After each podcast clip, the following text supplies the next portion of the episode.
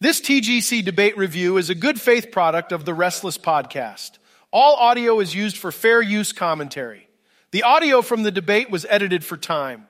The unedited audio and reaction can be found on the Restless live stream where this was recorded. This has been Deep Fake, Pastor Mark. This is Restless. Pastor Michael, we've made it back to another Good Faith Monday. This is kind of fun, isn't it? I like this. I like having this in the schedule. We I get do to do too. this. I, I think my too. wife might be watching tonight. She said maybe she'd Oh. watch a little bit.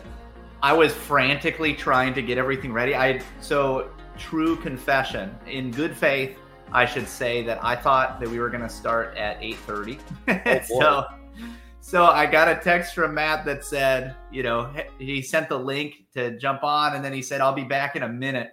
And I was like, a minute? You've got like half an hour. And then I looked at uh, the actual link and thought, uh oh, I better get ready. So Well, we are ready for this Good Faith Monday, Good Faith debate. We hope uh we hope we'll have some folks joining us throughout. Pastor Michael, do you uh do you need to send out any uh you send out the link? I will. I'll send it out right now. I'll make sure everybody gets on that we can. Um, That's I know awesome. some folks were waiting, Yep. waiting for it. Uh, shout out to Graham who said he's got it on his TV. So that'll be that will be a good time. So we have as much of this debate to watch as we can, which is TGC's uh, good faith debate. Should Christians send their kids to public school? That is the topic of tonight's good faith debate. Now, I don't want to spend too much time discussing other things because Pastor Michael, as we have said, we have a hour and a half and there's nothing more good faith you can do than critiquing a good faith debate. And so um, don't worry, Trevin Wax. I know you are worried about someone weaponizing good faith debate. And if you try and shut down a conversation about good faith debate, that would be the the exact way to weaponize a good faith debate. To We claim have we're to bring that up, right? Can't you? I mean, you've you've got to say what you're quoting, right? If anybody doesn't know, two days after we did our first review, TGC posted a article that was too long and not not exciting enough for me to read about the fear and the warning against weaponizing good faith debate. this is real. Everybody, Charlie South has joined the chat, and It is. Uh, is. we, they're responding to us now. Obviously, they're probably not. they're probably not responding to us, but I don't know. I don't know. Maybe we have a secret fan somewhere in there, or at least somebody who secretly watches through an anonymous account or something like that. Please, We're watching the chat tonight. If we don't recognize your name, we're just going to assume that if you are you are Trevin Wax. if you are the if you are the TGC anon watching, let me just present this this article May 9th immediately after we did this. Um there have just been a few times with TGC where it has just felt too conveniently similar to something we have just discussed. And It's it's either a response or another option is that God loves us and he just providentially brings these things about uh, right after we speak about them for our enjoyment. And Yep. I mean, either way, I have no doubt that it's for our enjoyment, but Yeah. So by the way, we are we are embodying the goal. We are in, engaging in hard critique without canceling people. Right? So we are we are we are on our way and Trevin Wax um thanks man. We uh we appreciate the shout out. If you are a TGC anon uh watching our stuff, please let us know you know sign up for like one of those like temporary emails and uh send us an, an email from your burner so Yeah. Hey, before we get started, everybody who is in the chat, like the video, share it with somebody Oh. right now. The the sooner we do that, the faster it kind of you know eats up the algorithm, and uh, we can maybe get some other folks watching. That's right. Our last one it was uh was very well viewed over the week after it. So, Pastor Michael, it's been five minutes. It is time for us. Let's This- do it. Let's, let's get in trouble, Matt. This I think we certainly will.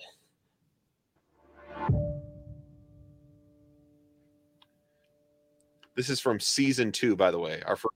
Welcome to TGC's Good Faith Debates. These are a series of conversations designed to help you navigate difficult and maybe even polarizing issues in contemporary life and culture. My name is Jim Davis, pastor of Orlando Grace Church, and it is a privilege to be able to be here and moderate these debates. The topic at hand today is the education of our children. This is a very passionate and complex issue because this involves those that we love most in the world. And it's complex because there are many different variables based on conviction and context and finances and family dynamics. So I appreciate today that we get to have Jen Wilkin and Dr. Jonathan Pennington join us to talk about this very important issue. Jen Wilkin is a Bible teacher and author in Dallas, Texas, mother of five. Dr. Pennington is a professor at the Southern Baptist Theological Seminary, The a pastor and father of six. Thank you so much, both of you, for joining us today. Thanks for having us. So, Jen, we'll start with you. What is your perspective on this issue? Oh, interesting. so they're my not perspective even. is heavily autobiographical. Um, Oh, our yeah. kids did go to public school, They're and uh, not only that, but my family is filled with public educators. Uh, my mother All right, so just a brief moment. We are getting the pro side first, and apparently having people present off to the side was too aggressive. Yeah, well, notice a couple things that have changed already from season one to season two. It's interesting to see one and now the other because I haven't watched any of their other of their videos. Um, I've Really? seen clips from this one, but that's it. So the moderator presents first, right? The moderator starts and frames everything. So Yeah. that's interesting in itself. Um, and then to have to have this, hey, it's literally not even. I mean, they're calling it a good faith debate still, but they're sitting down. There was there's no uh, there's no formality to it like you saw in the first one. They're sitting down having a chat. Which, by the way, was one of the things we said, I think, or at least I said, is hey, the way you really hash these things out is not in this debate format, but where you sit down and have a long form conversation back and forth. I think I also said unmoderated, but Well, I and I don't, and I think we're still gonna get the like long form opening statements, right? I don't think we're gonna get just a conversation. Um, Yeah. but anyways, we continue. taught in the public school system at all levels, all of her career.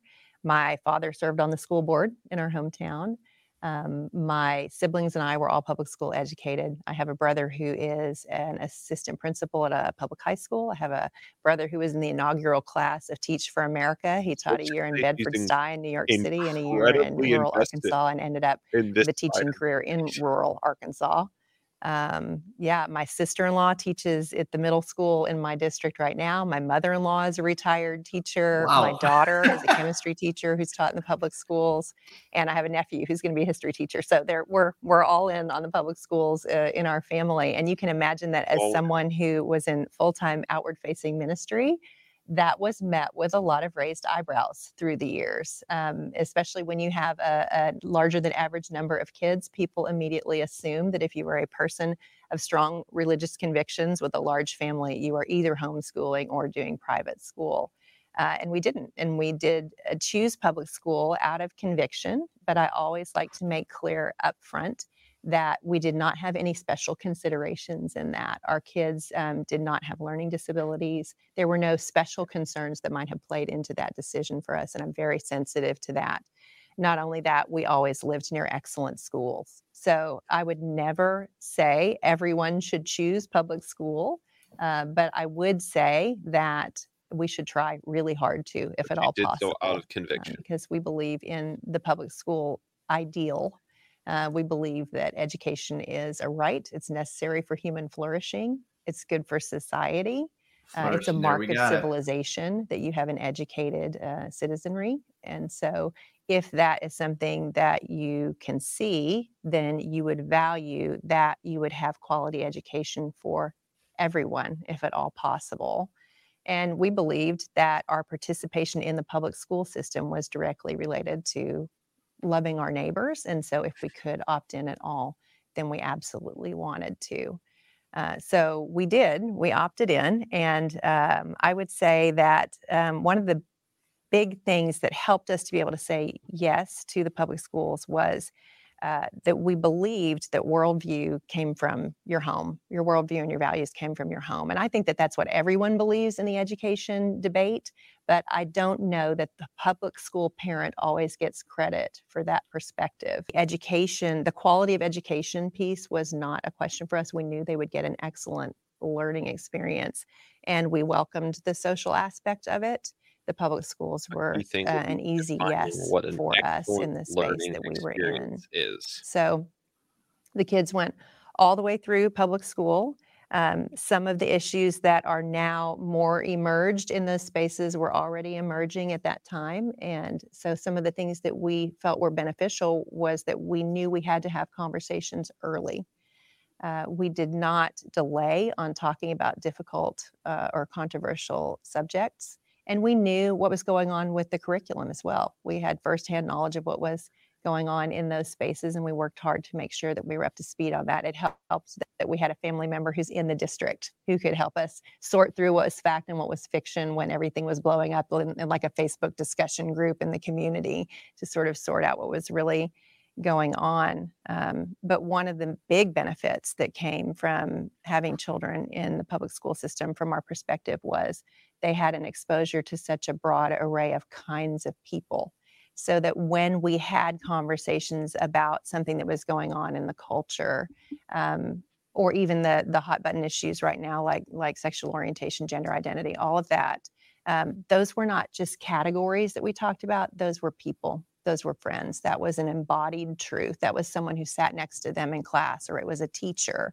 Not only that, they were around children from different socioeconomic levels. They were around children um, from different uh, racial communities. They were around um, special needs children.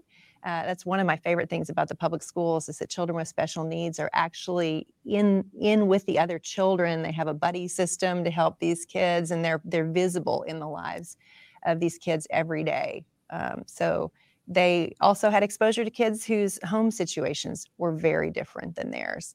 And one of the things about a public school experience is no one is really pretending. It's all right out there. And so our kids knew very early what it meant to be aliens and strangers. And that was something that we are able to say to them was something, a feeling to welcome, not a feeling to push away. I do think one of the misconceptions about Christian parents who send children to public school is that we've sent them there to be missionaries, to be salt and light. And I crack up about that because the kids were actually involved in a Bible study at the school there in high school that was called Salt and Light, and I was like, shoot. but uh, but the reality was we sent them there for an education, and uh, we knew that we would have a role as their parents probably in being salt and light, and we assumed that if they grew into their faith and and did in fact you know become believers and then um, mature into that, that there would be that influence. But we were not trying to send a second grader into a secular space to share the good news. Uh, we we we wanted to train our kids into that so that anywhere they went, that became something that was intuitive. But we didn't. We were not on mission in that sense. Uh, in the local school. Yeah, they all graduated um, from the public school system with an overwhelmingly positive experience and with um, with a world class education. And they went on to go to pub to a large public university as well after that. And um, we look back on it and i think now the question that i get most frequently is like but you wouldn't do that now right? Yeah, like knowing what you know now. And uh, my answer would be that yes i would because i know what our school district is and isn't teaching.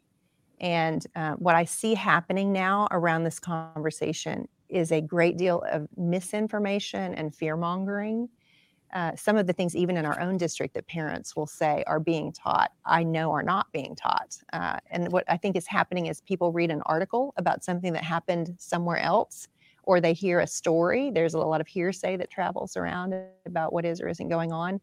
I think there are legitimate things to be concerned about with a public school education, but whether your district is actually the one that is implementing those things or not is something that you should get firsthand information on, not have heard about from someone else. I recently uh, put some information on this perspective up in my stories on Instagram. And I don't spend enough time on Instagram for the algorithm to feed me a lot of attention.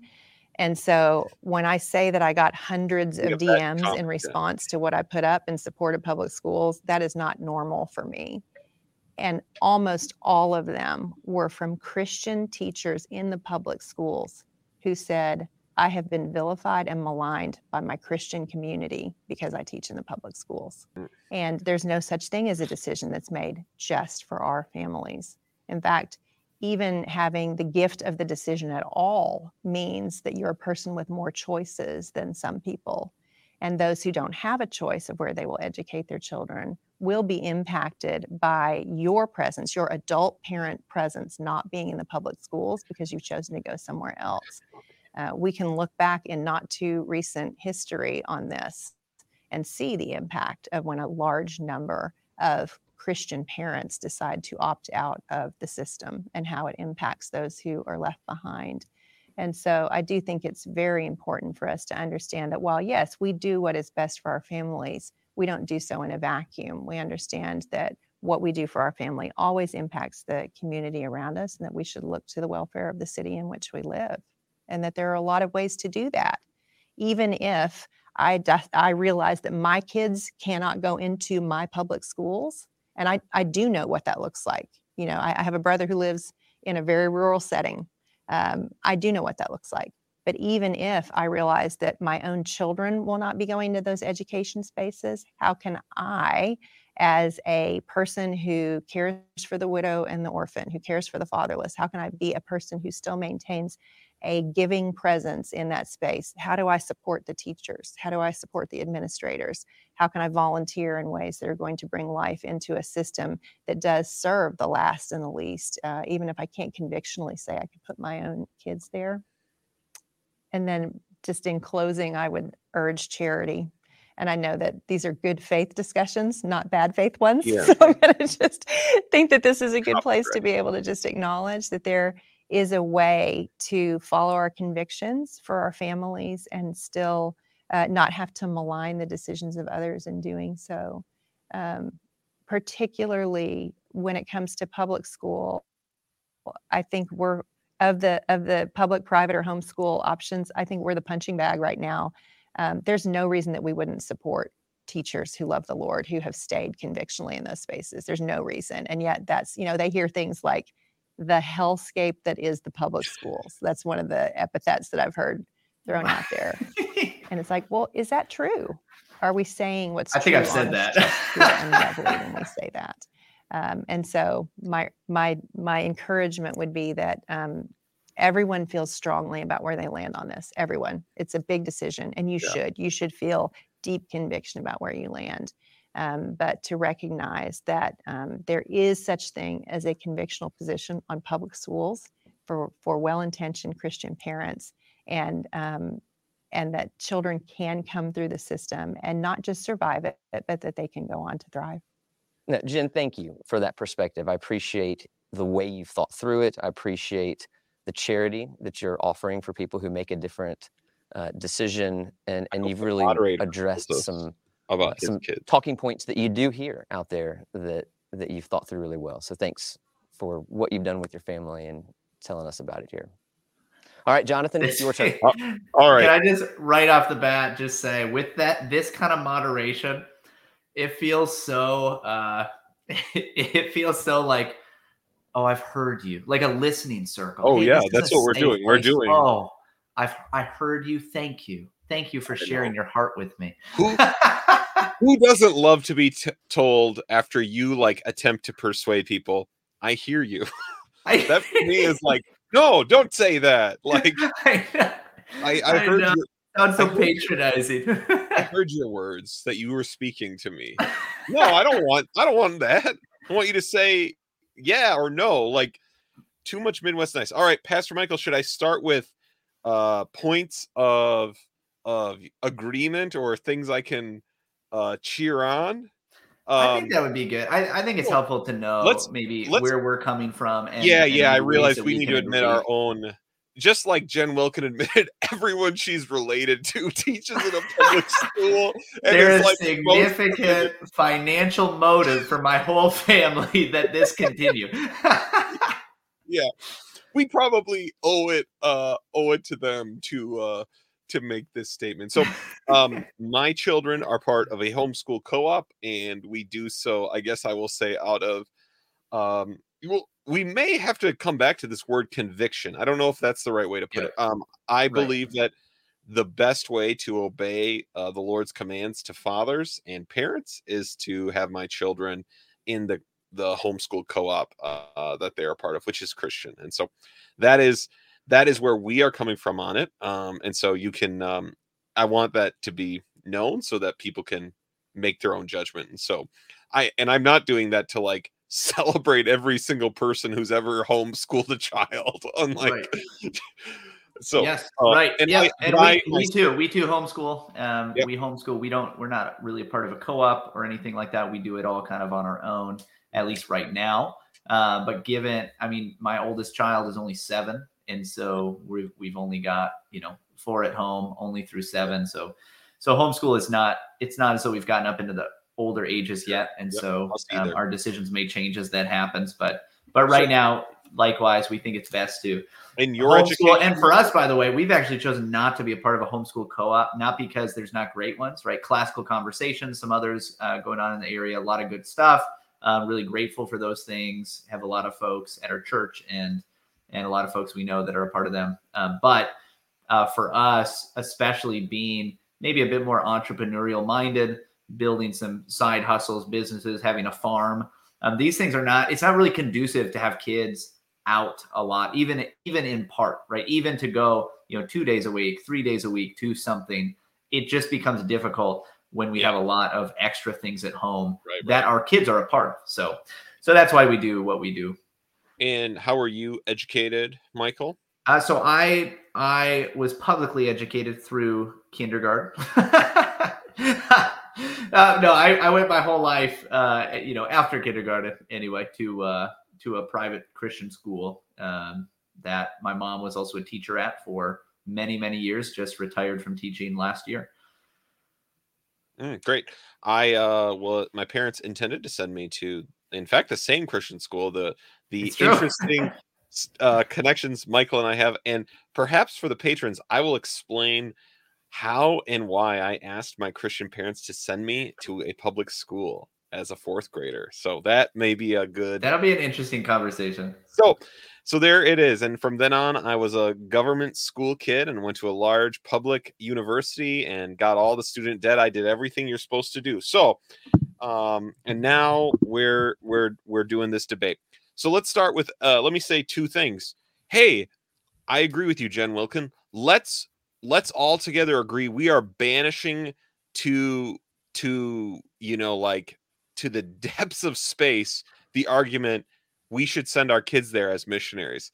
Let's agree that no one should seriously argue that point ever, Agreed. ever again. That's gone. That is done. Um, this is, and this is, but this is the most common argument. Yeah.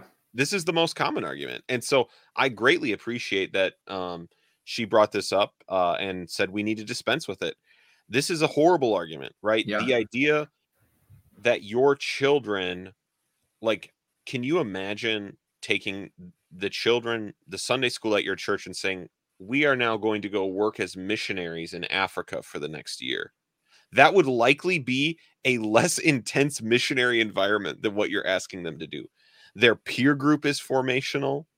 Um they are away from you right? There are there are all kinds of pressures. The primary authorities in their Yes. life on a day-to-day basis um, often for more hours of the day than their parents even yes. are, are also you know um, most likely from a more secular disposition Because right, at least if we're missionaries in Africa, we're with a group of people and we're all working and trying to do the same thing. And and in fact, even if your child is particularly mature in the faith, which I hope, right? I hope if your children are older, um, they are there eight hours a day to listen and be spoken to, not to speak. And so again, it's not that they won't be without. There couldn't be an opportunity, um, but again, tell me what age your child is prepared to begin to engage in that. Um, and I will tell you, we have a lot more children leaving the faith in in their high school and as they graduate than who are coming out fully prepared. Right. And that's not true for all children, which is a good thing, right? So this is an that's an area of total agreement. I am I'm with her on that. I'm, with glad, her. I'm glad you found some of that. I did. I have one other thing um, to say in agreement.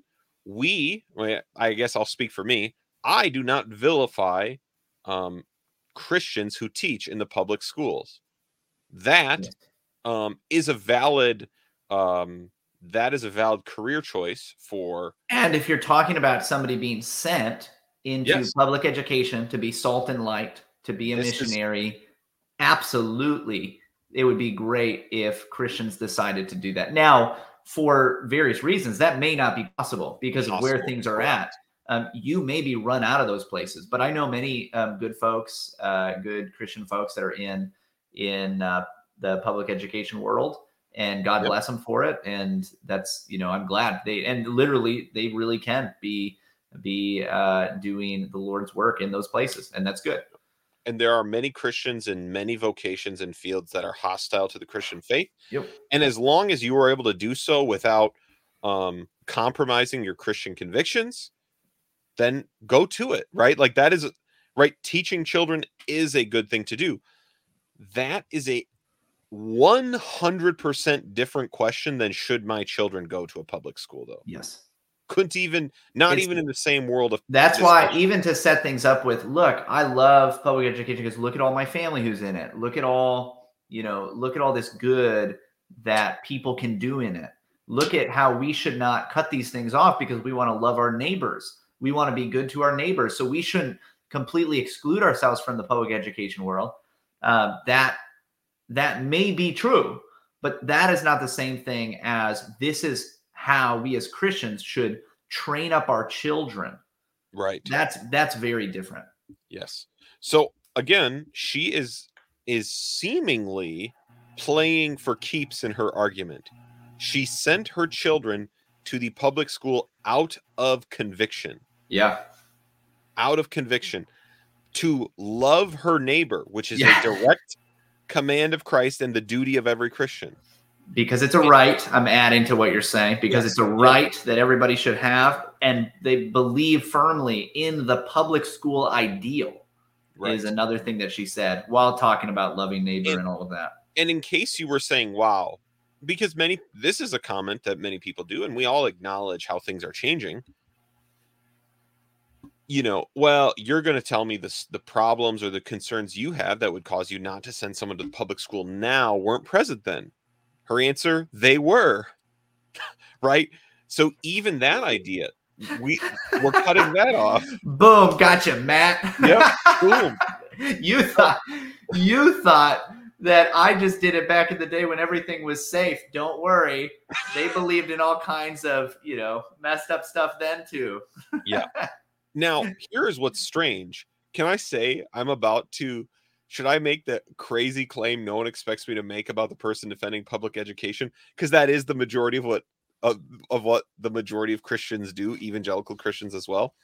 Um that is we have entered into like a form of legalism, right? When you are telling me because because I will start spoiling where I think Pastor Michael and I'll come um, I will put in the show notes of this the PCA's report on public education on what uh, to think about it. Very helpful. Let me spoil a little bit of this going forward. Ephesians 5 commands parents to raise fathers to raise their children in the instruction and the discipline of the Lord. And the word instruction is this word paideia. It is this word for culture. It is this word, it is this like encompassing word. Raise them in an encompassing way in the Lord. Obviously, this probably calls back to Deuteronomy, where Mhm. instruct them as you get up, as you go, whenever you're going. Like you need to include Right. It's, God. it's, it's a whole orbed whole of life, right? Everything in everything that you're doing, right? Training them in everything they do and everything you do, every piece of it, you're training them to love God with all heart, soul, mind, and strength, and to love neighbor as yourself. You're doing it in all of these pieces. Right. And Paul then doesn't say, so start a homeschool co op or mm-hmm. petition the Roman government to start broad-based government education.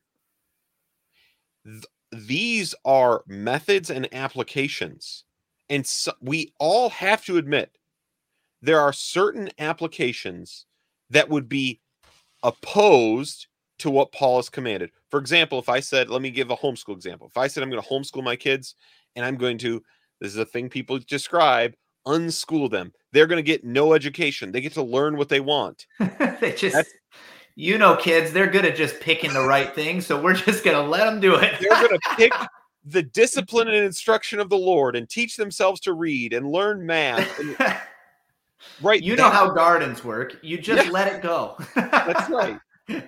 we would also agree that like us you know like oftentimes when we we talk about people living in overseas cultures where the schools would be specifically muslim right people are like well you wouldn't you'd never send your kid to that and you go why well because it's taught from a worldview directly opposed to christ and i'd go okay that's i like how far do we want to extend that right so there are so why i'm saying this is a legalism is when we say you have to use this method of education to love your neighbors for the Yeah. good of everyone. right. You When were you're saying saying- that specific way to this is how you do that. Exactly. Yep. And this is why, while we will get to different questions about Christian education, if Pastor Michael said using a co op was wrong, or I said, Pastor Michael, your children must be in this kind of co op for them to receive this education, you better have a verse, friends. Otherwise, you have added to the word of God. And that's that is the danger when we're making applications. Right? I can say with biblical authority, you have a mandate to disciple your children and give them a Christian education. That doesn't mean I have the right to tell you exactly what application that looks like for you. Um, and, Which and is we'll why, by the way, I don't think either of us would say um, at all times in all places, uh, you cannot send your children to some kind of school that is public, that is, you know, uh, something that that the the community does together.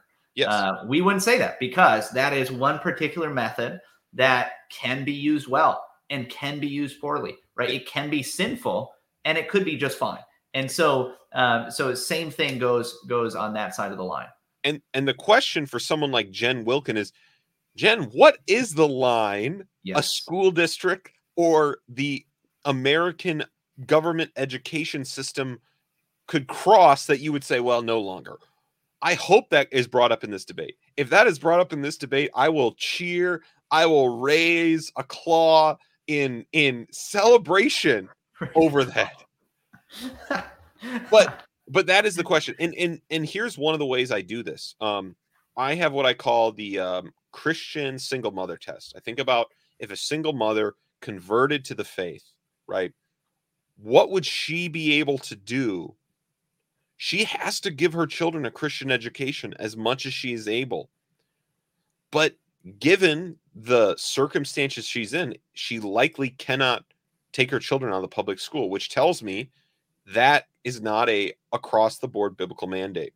Um, and yeah, I think, that's a good way to put it, right? And even like when we're talking about educating children, there is a, a significant difference between a first grader of and course, somebody who's 16. absolutely, Right. So like there there are significant differences there. In many ways, you know, I think basically by time somebody's 16, I know this isn't true of most in our culture, but I think when somebody's 16, uh, th- they should begin to be treated a bit more like an adult, not fully an adult, not as though they, you know, have all the rights of an adult, but um, they like they should be treated as a mature young adult because that's what they should be, right?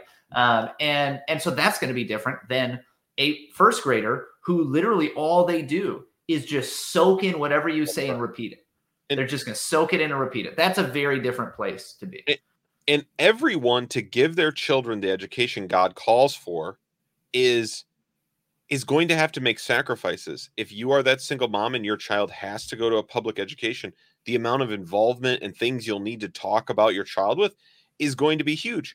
For those of you that are in uh, these these completely few and far between, hardly ever happens school districts with problems, right? Those are just That's what controversial, that- you know, these controversial issues, man. what? show Tell like, us about them, Jen. one time in the news, Tell us what and you're like, everywhere must be like this. Um, like, guess what, guys? Like, you don't need a new truck. You don't need to go on vacation. You can live on one income, and it. Guess what? It means you don't live a normal life. But whatever you're doing, this is we're obeying Christ, right? This is this is what's important. Yeah, man. But- yeah, that's good. Look at you defending public education, though. let- Come on, I man. know. Well, here's the other thing. I hate we use the term public education. yeah, I want the the debate to be titled Should Christians use government education? There are other methods to educate the public. yeah. There are other methods. In fact, government education is a fairly new invention. And guess what? We've done public education before that. Yeah. For instance, private schooling, when you have a state that allows for money to file, follow tax money to follow a child to whatever Mhm. school they go to, that would literally be a kind of public education, right? I mean, that would be a a particular means. I'm not necessarily defending that, although I, I probably would, but um, just to say that that's another way that you could have that, and it doesn't have to be the current model of government school that we have today Right. Let me under the oversight of the Department of Education, right? Like under under all the all the things that have to do with that. It Yeah, doesn't if- have to be exactly that way to be public. You're saying, if if everyone if you want government education don't call me and complain about a christian nationalist because you have just said the government should decide the exact values and everything children are taught. So please don't don't call me and complain about those guys on the internet. Now let's bring up two problematic arguments. One this idea that education is a right is a right. Um man we with how we speak about education um again the arch bad guy um uh Rushdoony wrote a wrote a book and its title is just is so great even if you don't like him. You got to give this title the messianic character of american education. Hmm. we describe education as a right because we basically believe it is the savior. It is what we right? This is what she's saying. This is what our communities need. This right, is you what go to school, everyone. you get educated this way, and then your life will be good, as opposed to if you don't get educated this way, which is just an like it is an objectively false claim. It's an objectively false claim, right? Yes. That you all you have to do is go to through public education, and you will do better. Right. There are many cases in which you would probably do far better if you just stayed at home and all you did was watch YouTube videos or, you know, learn how to read and that's it. You learn how to read and then you're just given books and you just go. Um, when you see the statistics about like the amount of people that get out of the public education or government education system and they literally just can't even read, right? Which, what does it even mean to be educated if you can't read, right? If you can graduate as an educated person and you have no right you're just you, you don't have some kind of special needs or anything like that and you cannot read that like you you've not been you've not gotten anything if Right. anything you have probably uh you know been changed for the worse in that case The, and, and again, we're talking about forming our children, forming Christians. The early Christians who died for their faith in Rome could not read everybody. Jesus loves illiterate people. Like, why why did the Christian West start to prize education so much? So people could read the Bible. Yes, that is a good thing. That is an unqualified good thing. But this idea that it's a right, right? This is the like idea of a healthcare being a right. Well, then the question becomes like, well, don't I have a right to go to Harvard? What like don't I have a right to like get It is right. It just gets weird. It gets re- weird really quick, and it imposes something on other people. Right? There's there's now all of a sudden something that that others are literally forced. You, somebody has to give you something. Right? If it is a right, it means that somebody else has the duty to give this to you. But there may be cases where it like you can't. Right? You can't do that, and and that's actually okay. That's And actually our okay government thing. education is proving we can't educate everyone because we're not. yeah. Right. Like we are spending as much money as is humanly possible, and we are not successfully educating everyone. yeah. I just, I, I I'm sorry. It's true. No, it's true. You're you are right, Matt. After defending public education like you did, you are Well- not you're not wrong. Let Um, me- she also this is a little bit different, little bit different topic, but one of the things she said was that you know it's it's not just education is right, but also the the good of this is that if you're educated in this way, then you get to interact with all kinds of different Yes, people. this was what I was about to bring. Exactly what I was. Yeah, bring you get to eh, you know people from all different places, all different You get to walks, feel all like of an this. exile. Yeah, right. You get to feel in exile.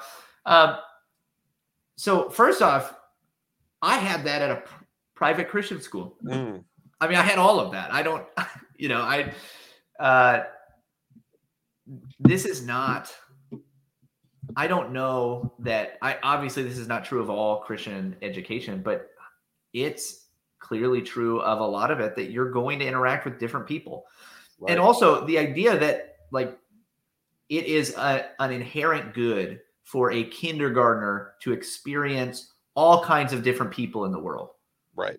I, that's where like where are you getting that? That just that seems like you've just imbibed a certain value from the culture around you and now you're just spitting it back out. But you're not telling me why that is actually good.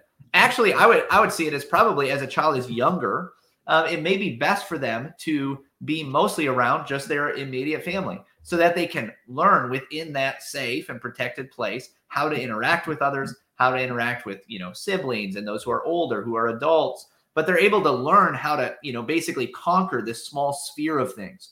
And then they branch out. Then it gets a little bit bigger. Okay now you get to interact with more people. And then it kind of grows from there. Um, that's the normal way of growth and maturity right? That's the normal way of, of really everything that grows in god's world. Um, the interaction that you have uh, is is very localized and then it grows over time uh, but what that allows it ideally um, and i think this is true in education theory um, at least in my own education theory i don't know if it agrees with everybody else's but uh, when you have that when you start kids on that small localized level um, not saying you can't you know they can't interact with the world at all but like the main interactions they have are are very localized even in the home and then slowly working their way out they're allowed to conquer a lower level right move on up to the next in other words you're not starting by trying to bench press 250 pounds Right. right? You're not like, all right, come on, kid. Why can't you do this? You should be able to do this. You should be able to interact with all kinds of weights. Well, that's not true. That's not how things work. The same, the same thing that is true of physical fitness is true of other areas of growth, emotional maturity, spiritual maturity. Um, these things take time to grow into, which is why just exposing kids to all kinds of ideas is not an inherent good. I want to educate my children so they are prepared to interact with people of all other whatever beliefs, classes. Like I want them to do it well and I want them to do it in a loving way. I want them to do it in a way that represents Christ well. But that's why I educate them, Yeah. right? So they're not learning to do that. That- Yeah. I, I just I know. I feel bad. And and then this idea that it's good that they stick out. It's good that they're in exile there. Okay, I just I have already said it is not a unqualified Christian requirement for children not to be in public education. Again, I can think of the Christians in communist China where their children have to go to a communist run school or children in Muslim countries where their children are required by law to go to um, um, Islamic schools. Are you telling me that's a blessing to those children? Or is that something that they and their parents must overcome? Like, is that's a struggle? That is a suffering they are enduring for the sake of Christ. And praise God they're doing it. Like that they are willing to do it. Right. But none of them would tr- like none of them would be like, well, of course. I mean, if I had an option, I mean, I'd keep them, I'd let them do this. Right. So Yeah. Yeah. Can I just say, uh, please do. maybe just a, a, two more quick things, man. Yes, you can. Number one, a helpful way to think about this is all education is discipleship. Mm, It is yes. discipleship, and sometimes we we differentiate the two, right? Oh well, when you're just re- le- learning math and and science, and you're just learning algebra, you're just learning how to read and grammar. Obviously, this has nothing to do with spiritual matters. It's it's Right. over there. Discipleship is over here. That's not true. All education is discipleship. All education is learning about God and the world that He's made. And so, I think we should keep that in mind when we're thinking about education options. again, we don't live in an ideal world. Even Right. if you believe in the ideal public education, uh, we're not all going to be able to live out the ideal, and most of us won't. And so you do have to you have to make decisions that may be hard sometimes and may not be ideal, and that's okay. Um, we're not saying you can't ever do one thing or the other. Uh, we're not trying to put burdens on people that they can't bear. Um, let me just say one more thing too. It's weird to say. Obviously, it's crazy to send kids into schools as missionaries. We're just sending them to be educated and discipled by these people. Yeah. like Yeah, yeah. no, they would never be prepared to be missionaries. We just give them over to be trained up by them. Right. Do you realize how crazy that sounds? and and and what she kept saying is it's because worldview is taught in the home and all of that, which is true. We recognize, even with covenant children who have the right to baptism, the primary people teaching them are parents. And what you must recognize is if you have the responsibility to educate them, give them a Christian discipleship, as Pastor Michael saying, is that means you have the responsibility to oversee who you, who you delegate that responsibility to. So whoever gets to be involved in that in that process of my child's discipleship and education, I have the responsibility to be involved in that. Right. And so I don't get to just say, well, we do worldview in the home, whatever happens out there is is irrelevant. So all right, Pastor Michael, let's hear from our champion from the Southern Baptist Theological Seminary, by the way. Um, this is the Restless podcast. Could not emphasize that anymore. So let's hear Jonathan's stance. Private school, I guess, is what we're calling it. What's your perspective on this issue? We did raise our six children, either homeschooling them or in private school or sometimes a two day week consortium kind of thing. And, and we would do that again, I think. And there are a number of reasons again that we can we can talk about. But I think before we ask the question of how we're going to educate our our children as Christian parents, I think we need to ask a more fundamental question, and that is why? Like what is education? And, and especially from a Christian perspective, why do we educate our children? And I think when we ask that question first, it'll help us get a better chance at answering the, the how we're going to do uh, that question. Jack, And we need to start there. And so I like to sum it all up actually Yes. with one Greek word, not just because I'm a Greek professor, because it's a word we don't really have in English anymore. And it's the word say it. paideia. yeah, and gonna- we have some remnants of that go. word in like pediatrics and pedagogy. But what paideia meant, it was this vision that the ancient Greeks and Romans had that the way to create a good society and the way to create people that flourish is that you need to take people from childishness to maturity or to mm. wholeness through intentionally developing them I'm to sorry, I should have love let the Greek professor. what is true this. and good and beautiful. And not just to know what is true and good and beautiful, but to actually love it because our emotions and our affections drive actually everything we do. They're a huge part of our ethics, our emotions actually are. And education needs to focus on developing children in, in training their affections, training their understanding, training their knowledge in ways that they become whole people so that again they can be happy themselves and also contribute to society. Now, ancient Christians adopted this as a category themselves, rightly so, um, not only for an understanding of what the message of the Bible is, of really a theological understanding that God is shaping us and forming us into the image of Christ, taking us from childishness to wholeness. So they adopt it as a as a theological category, but they also adopt it as a way of thinking about how to raise our children. And that really becomes the foundation for all of Western civilization, really up until the 20th century. This this fundamental idea of shaping people toward the good and the true and the beautiful. Now, Christians get this from their Jewish heritage. We're familiar with Deuteronomy 6. Let me just read these verses. Hear, O Israel, the Lord our God, the Lord is one. Love the Lord your God with all your heart and with all your soul and with all your strength. These commandments that I give you today are to be on your hearts. Impress them on your children. Talk about them when you sit at home, when you're walking along the road, when you lie down, when you get up. Tie them as symbols on your hands and bind them on your foreheads. Write them on the door frames of your houses so and good. your gates. The idea here in the Hebrew Bible and into Christian understanding as well is that education is not primarily about learning skills, job skills, or even learning, uh, you know, self-expression or something like that. The point of education is very clear. It's development of virtue. And the development of virtue is good for you and good for others as well. And of course, from a Christian perspective, that virtue is oriented in God Himself. that we're learning to imitate God and to be like him and then training our children through our own model and our teaching to love the good, to love and to love God and to love neighbor as well. So this Paideia vision, like I said, has really driven education for Christians forever. But we're in a dilemma now. We're in a real dilemma for Christian parents today because even though up until probably the 20th century, um, public education in the United States would have also spoken that exact same way. In the 20th century, you begin to lose that.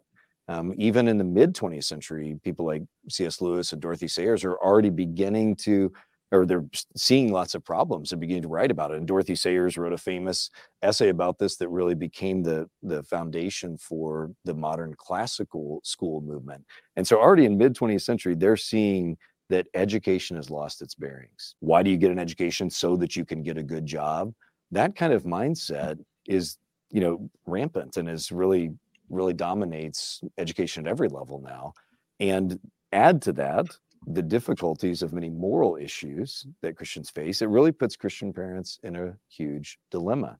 And so while I, um, you know, we chose to homeschool and private school our kids, and while I completely respect and agree that we should, you know, Christian parents need to do what they're able to do, and if public school is their is their choice, that's great.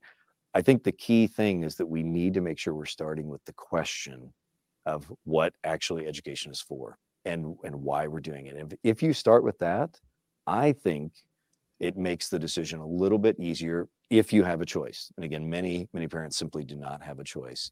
But if you think about education as formative of the person, I think it's for us what it meant was we wanted to you know be the primary influence and while i agree with jen that the home is absolutely central i know when our kids were little we were thinking do we want to be away from them for their waking hours these eight hours a day that are very formative as opposed to what we could give them.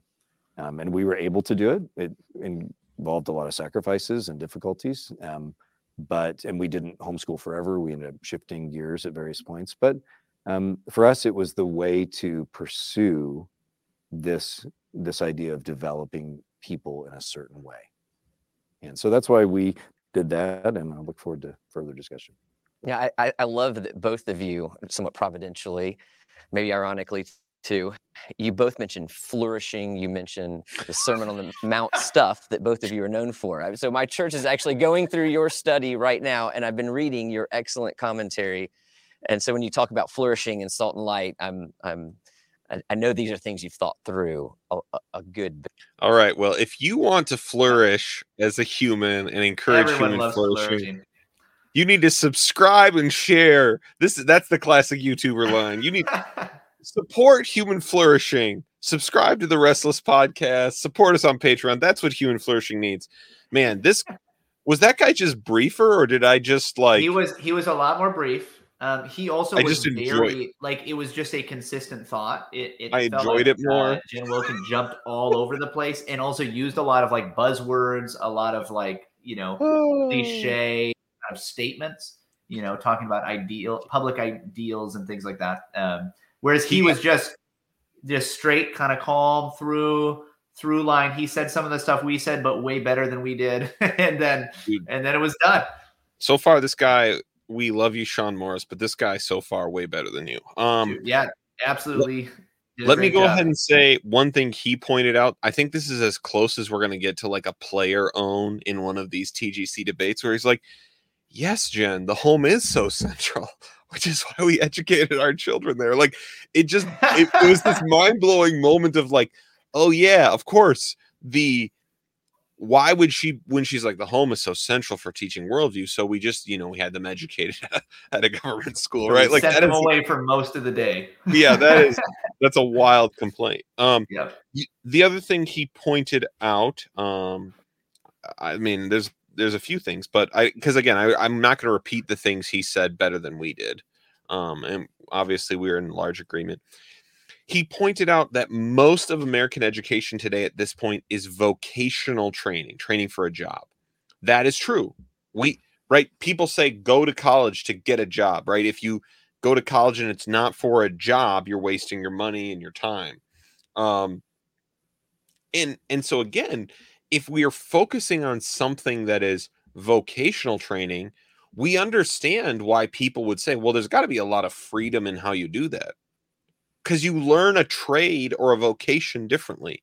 You learn to become a pastor differently than you learn to become a programmer, differently than you learn to become a plumber or electrician, then you become learn to become a Greek professor like he is or a mom, right? All valid and good vocations, you don't learn any of them the same way. So of course we're going to be like, well, yeah, there's got to be a lot of ways to do this. But the problem is is when we've relegated education down to how you get money, we've we've lost what education is and it, and then it should be no surprise at this problem that we're having. Yeah. Yeah, that's really good. I, I loved his focus and emphasis on um, this is it's not just about you know training them as far as like giving them knowledge or something like that. It's training them to love the right things, right? It, it's training virtue and it's training them to love, to desire, to have the the proper affections. Yes. Man, if if Yes. what he said, if what he said is true about education, you should be able to look out and see how people are being educated and tell that there's something drastically wrong. This is one of the reasons it was fun to have uh, the conversation I did with Ron Young on the podcast uh, a couple months back. Um, Ron uh, has done a lot of work in classical Christian education, and uh, we had a great conversation about that. Uh, it's why I love a lot of the classical Christian, you know, uh, movement as far as education goes. Uh, you know, you're still going to find some issues there, but but when when I critique public education or government schools, a lot of the critiques that I use could just as well fit a lot of private Christian schools. For sure.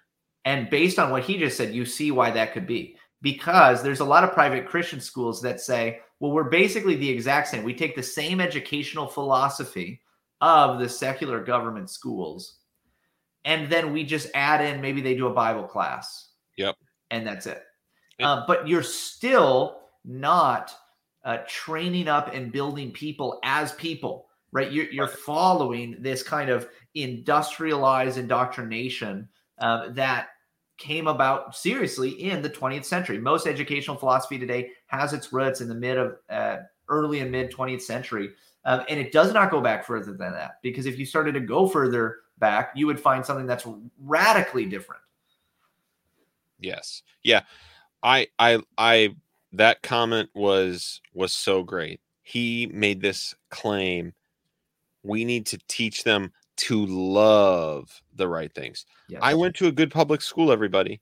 Like and I know everyone says that which tells me there's probably something wrong with Right. that But statement. you did, you did. But I you, but you went to one that's known for being very good. yeah and um, i interacted with teachers who i greatly appreciate in many ways um, and i, I mean I, I, I now obviously we might point out one of when i was about to say it's like you know i don't know the status of a lot of their faith maybe that is maybe that's a problem. But you know what i didn't learn there? I did not learn to love the right thing. No question. There's not even like Yes.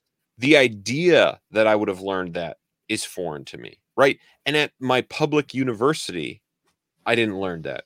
I learned that from like you know a 20 year old in campus crusade right? Like offering to teach me. And is that person the most qualified person to teach me? No but that's where we're at like that's where we're at that's wh- who this is being left to and so i i just at this point if we take this view of education right this is like the first question are your children being taught to love the good the true and the beautiful Yep. um That is seriously ask that question.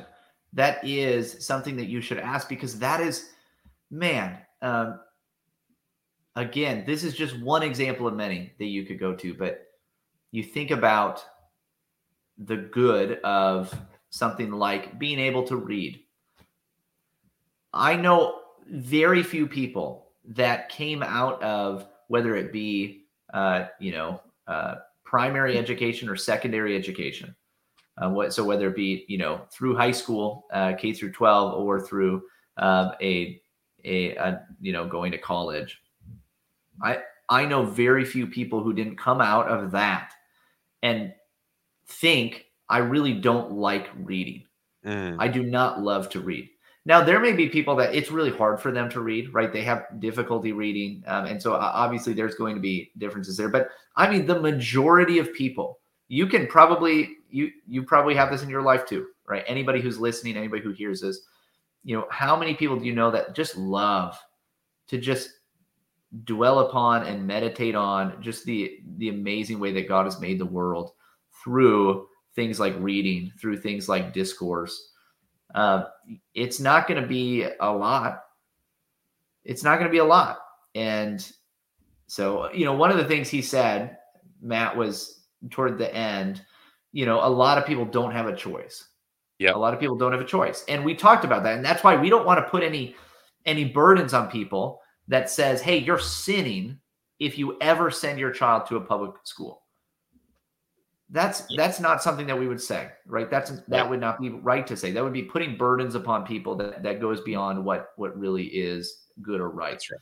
Um, what I do want to say though is most people, and you already alluded to this, but most people have far more of a choice than they realize.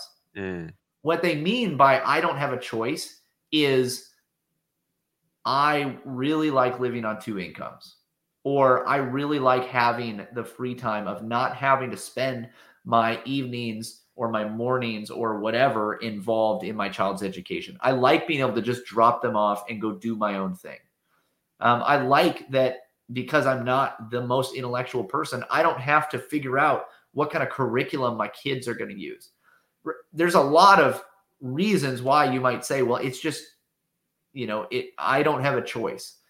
You probably have far more of a choice than you realize. Almost everybody does, right? I I knew I, I've known people who are single moms, for instance, and they what they tried to do was find jobs where they could, you know, uh, homeschool their children while working, or like their their children would be a part of it, right?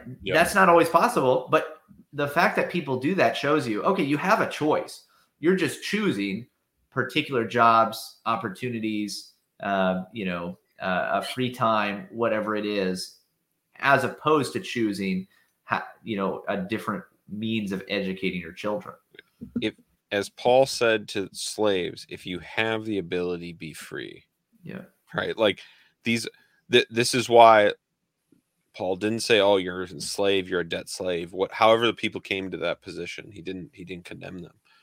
And I think you- you're saying that you have you do have a lot more freedom. And this is this is important. And obviously, let me take one moment to pick on the people who are on our side because again, as is the restless podcast um um tradition we leave we leave subjects like this to make sure we have no friends on the other side obviously there are plenty of moms who want to homeschool their kids because they basically have a pelagian view that they can control their children's salvation and if they didn't do Yeah. this they would just have mommy guilt forever and that is not like that's not good there are plenty of kids that have been homeschooled that turn out horribly, right, right? Far worse than a lot of kids that go through the public education system.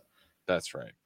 That's right. Outcomes are not up to us. Our our call is to be faithful. But I just think that there's a lot of um there's a lot of pitching of Christian education and certain homeschool or whatever that puts it in a way like this is your children's salvation and future is on you and how in how you handle this. Um so all right, let's let's try and get through a little bit more of this as we have a few more minutes uh minutes left. Well, Oh. Jen, one thing that Jonathan mentioned was Deuteronomy 6. And he, I think he phrased it as eight hours a day. You know, I, I've heard people calculate from K through 12, 15,000 hours Mm. that the children are gone in school.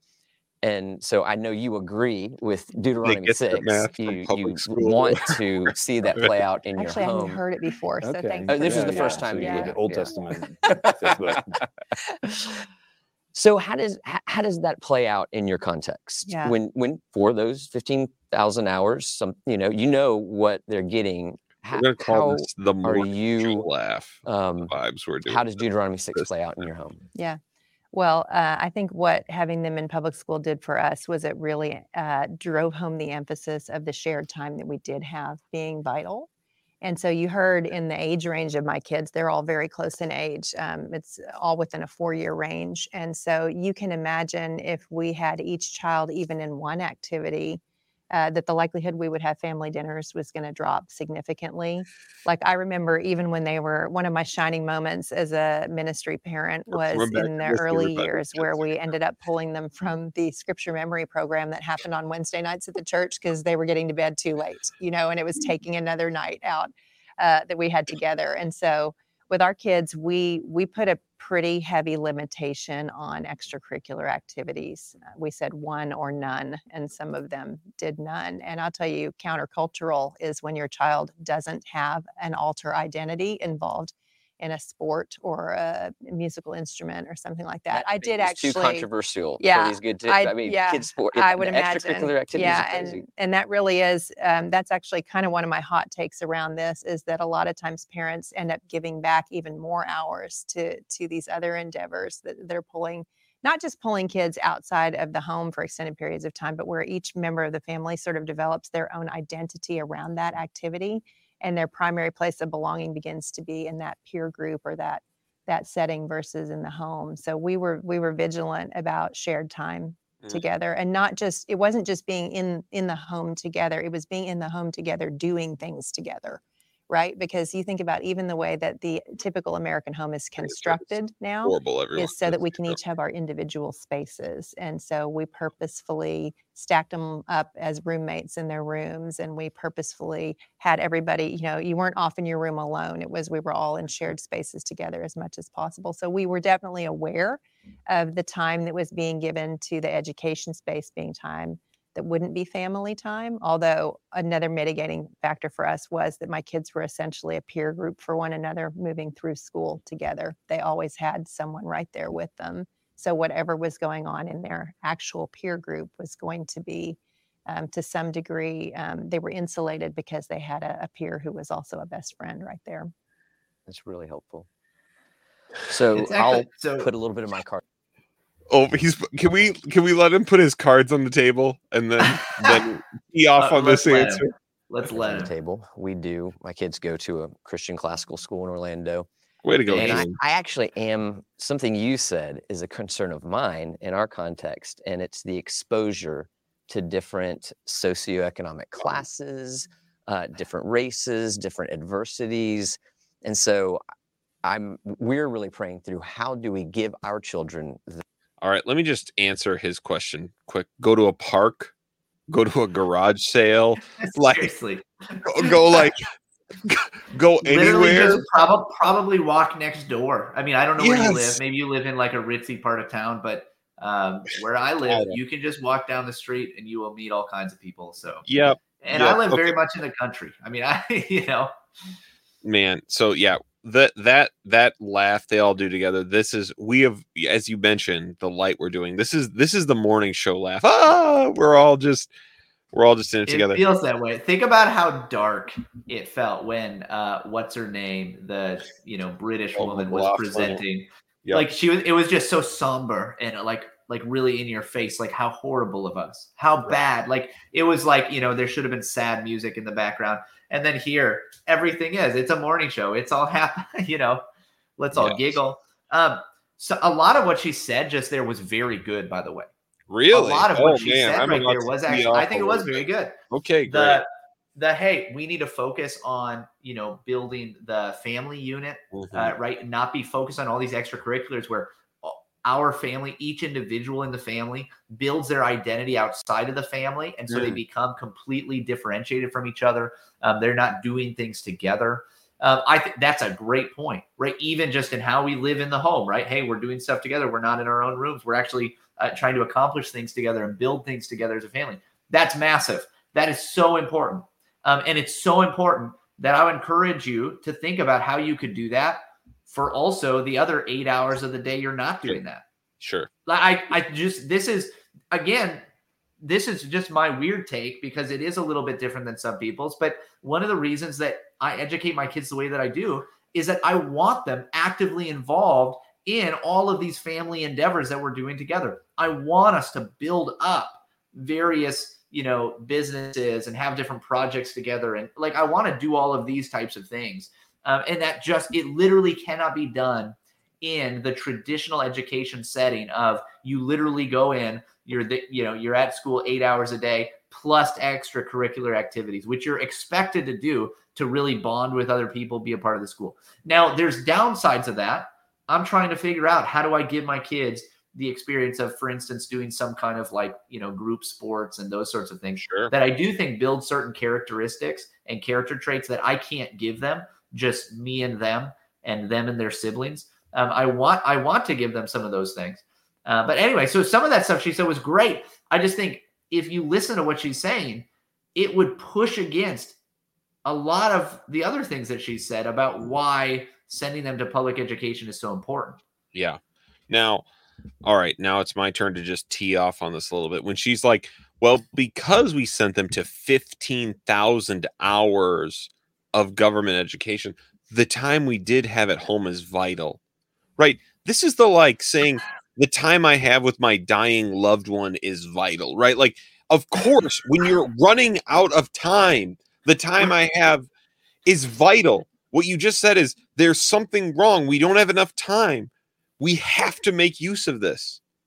That that's weird. That's not good. Right. But in that analogy, you are the one that is slowly poisoning them, right? And then you're giving them the antidote, right? Like you're you're okay, here's the, you know, we're we're taking care of you now. Oh wow, we almost ran out of time. Like we Yeah. wow, we almost lost it. And then you're just doing it again. Yes. Just you can stop doing that.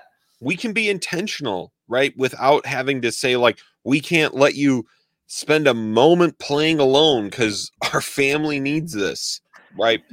I and I and I do think I think Pastor Michael and and Jen Wilkins point out a, a good point there. The other thing that is a hilarious thing, again, this is where we go. What defines a good education? I, I mean, this is the question this debate begs.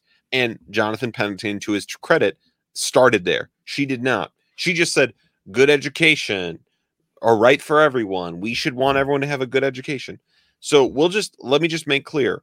Her definition of a good education meant pulling their children from the scripture memory club so they could continue to public school kids because they didn't have time to do both. Now, I agree that churches over program and like turn it into a whole nother thing. And that's and that's not ideal either. But when your definition is like, I mean, we had to pull them out of the scripture memory thing because we didn't have time with everything else we were doing to have time as a family if we were going to do this. Then you need to do the scripture. Like, you need to find a way, like, because they're not memorizing the scriptures at school. Yeah, we're we're pretty certain about that one. Right. So I, I just, what, where, what defines a good education? What defines a good education? Is it that they can play the bassoon in a class hour? Because that's that's not that good. It doesn't ever sound that good. Just so you know. right. It will My wife played bassoon, by the way. She if she's still That's so watching, which funny. she's almost definitely not, she's gonna take that very personally. Oh, all right. Well, we have 10 minutes left, and the next uh, section is called Two Extreme Views. Which side of the debate do you think might be the side that has two extreme views potential? um, so let's let's listen to a little bit of this, and then we'll talk about how we'll finish this. That exposure that you get very naturally in the public school, what have you all done to that end? Mhm. Yeah, I feel that too. Yeah, and I think probably the classical schools especially struggle with that because of the cost of it for a lot of people. Yeah, I mean, I think that's probably happened in church more than any other way. However, even then, churches tend to be kind of homogenous as well. So I just acknowledge that's that is a disadvantage of, of a lot of private school and homeschool situations. I don't know what to say beyond that. I, I I share that value as well. Yeah. Yeah, that's helpful. So one thing that that that we've talked about.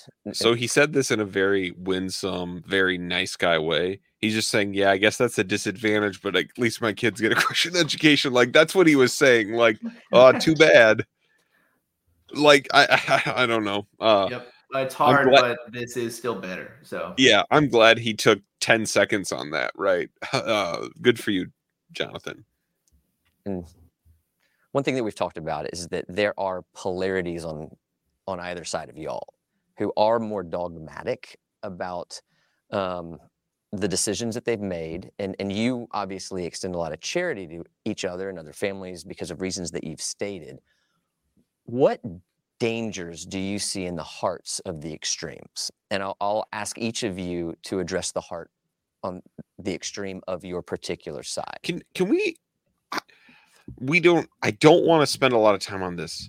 Both of the debates, maybe they're not all like this. Why is the the biggest concern with TGC the people not um in the debate, right? Like Mm. these these extremists out there, these extremists who really want everyone to get a Christian education, or these extremists who really want everyone to do what they're already doing.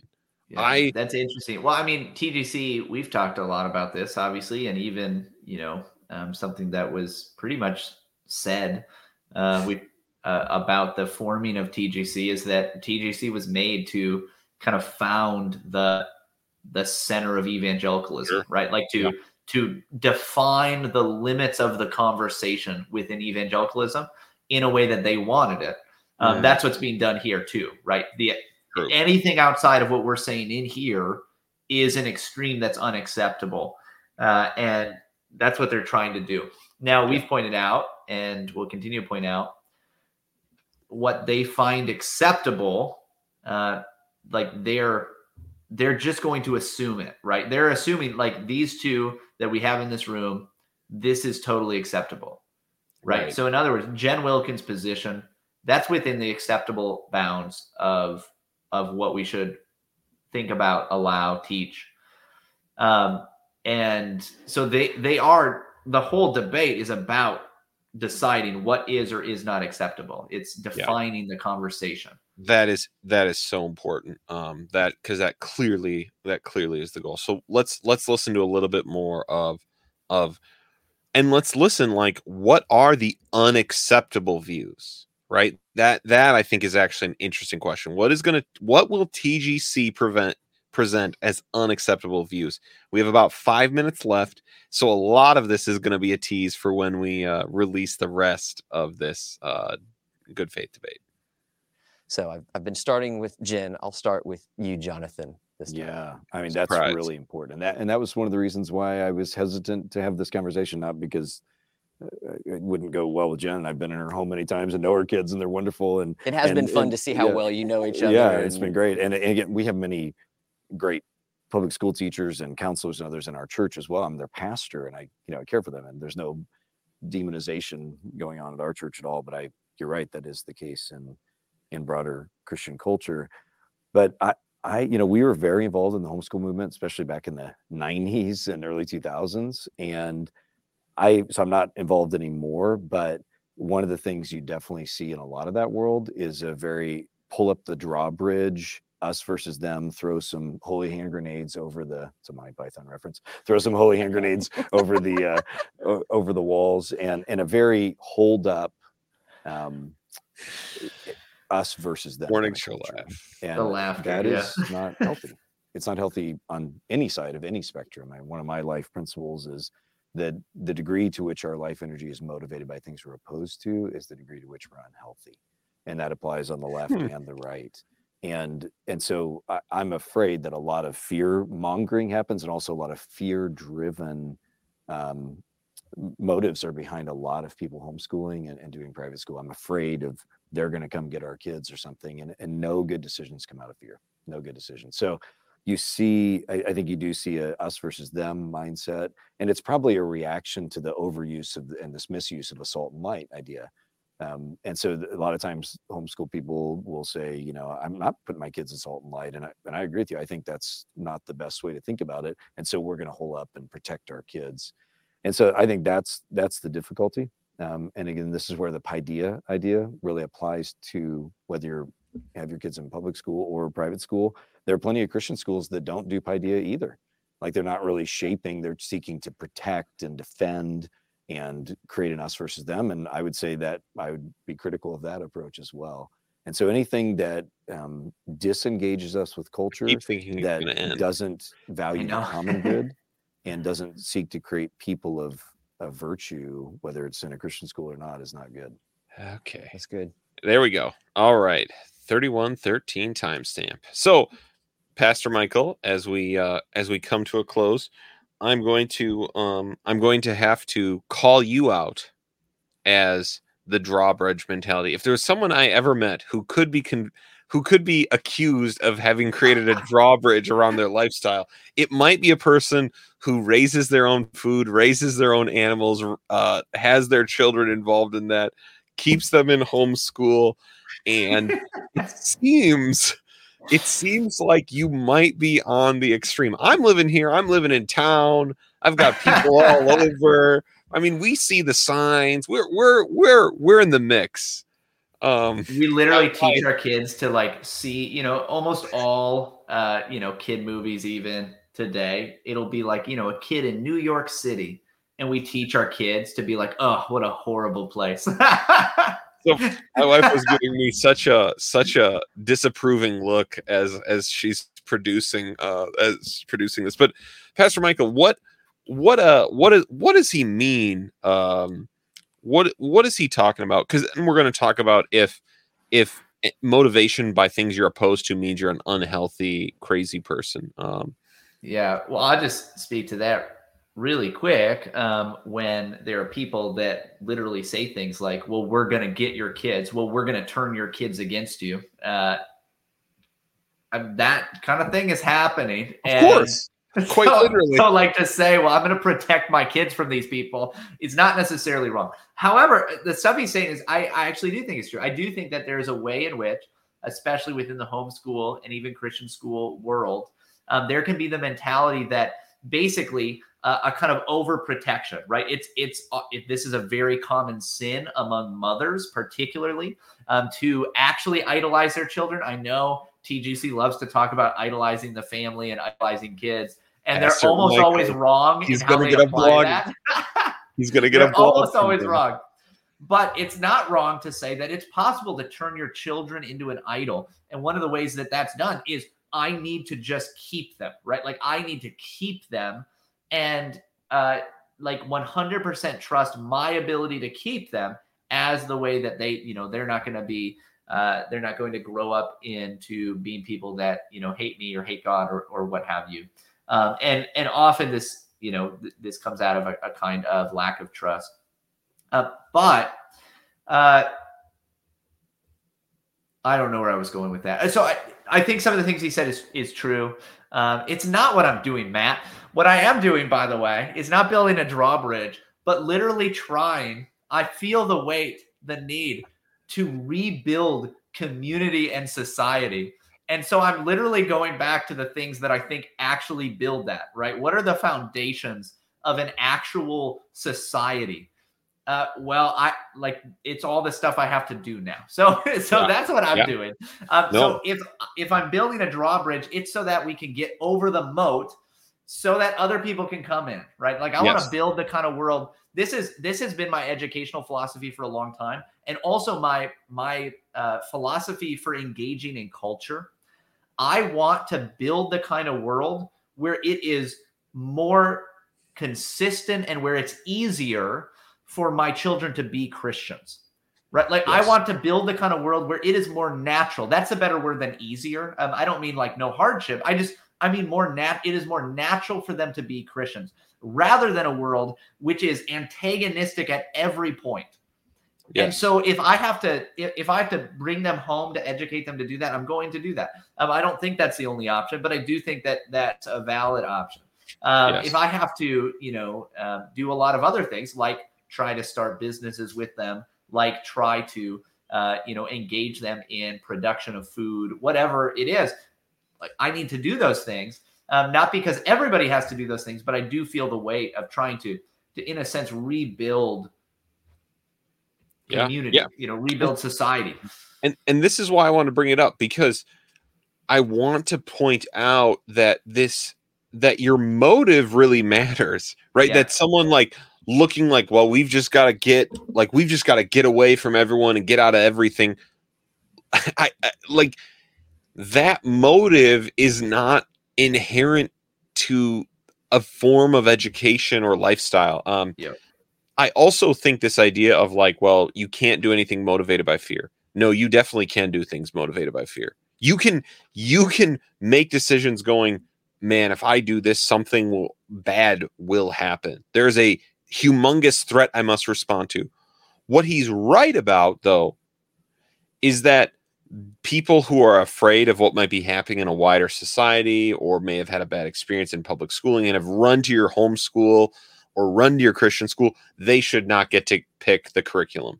They don't know what they need. They just know I'm leaving that and they're doing the right thing, right? Like they are like fleeing a bad thing though doesn't yet mean you do know what the right thing is. But we should not condemn people that are like I just realized this problem in my life and I'm running away from it. Well, no, don't run. Like no, there are times where you've got to run, right? Jesus in the book of Revelation said, "Come out of her." He tells them, "Get out of Babylon." whatever that looks like, whatever is fully devoted to things that are opposed to Christ and the systems of the world, run. And why does he say run? Because it's going down. Yeah. Jesus says, You better run because it's going down. And it is for sure. There is no doubt. And so again, I want to defend the parent who who has made these decisions because they're like, I don't know what else I can do.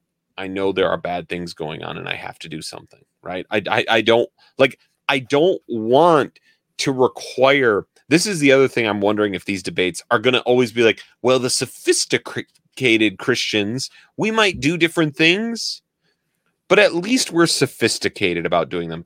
If that is where these kind of all end up agreeing, I'm going to be, I'm going to be pretty bummed. Right. I'm going to be pretty bummed. Yeah, totally. Hey, guess what? Like this is, you know, maybe the encouragement is, um, you know, this. So this happens in the homeschool world and in the classical Christian school world a lot. Is wow, look, like it's all about the outcomes. Look at like this, you know, 14 year old homeschool kid that went to Harvard. Or, right. Like what if you know all kids could do this?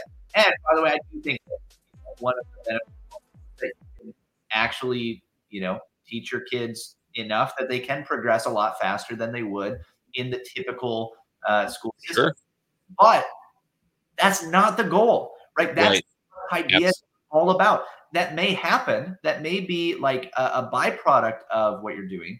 But somebody could do that. Somebody could like be just a wonder kid as far as what they know by the age of 15 or 16 or, or what have you, and not love the right things.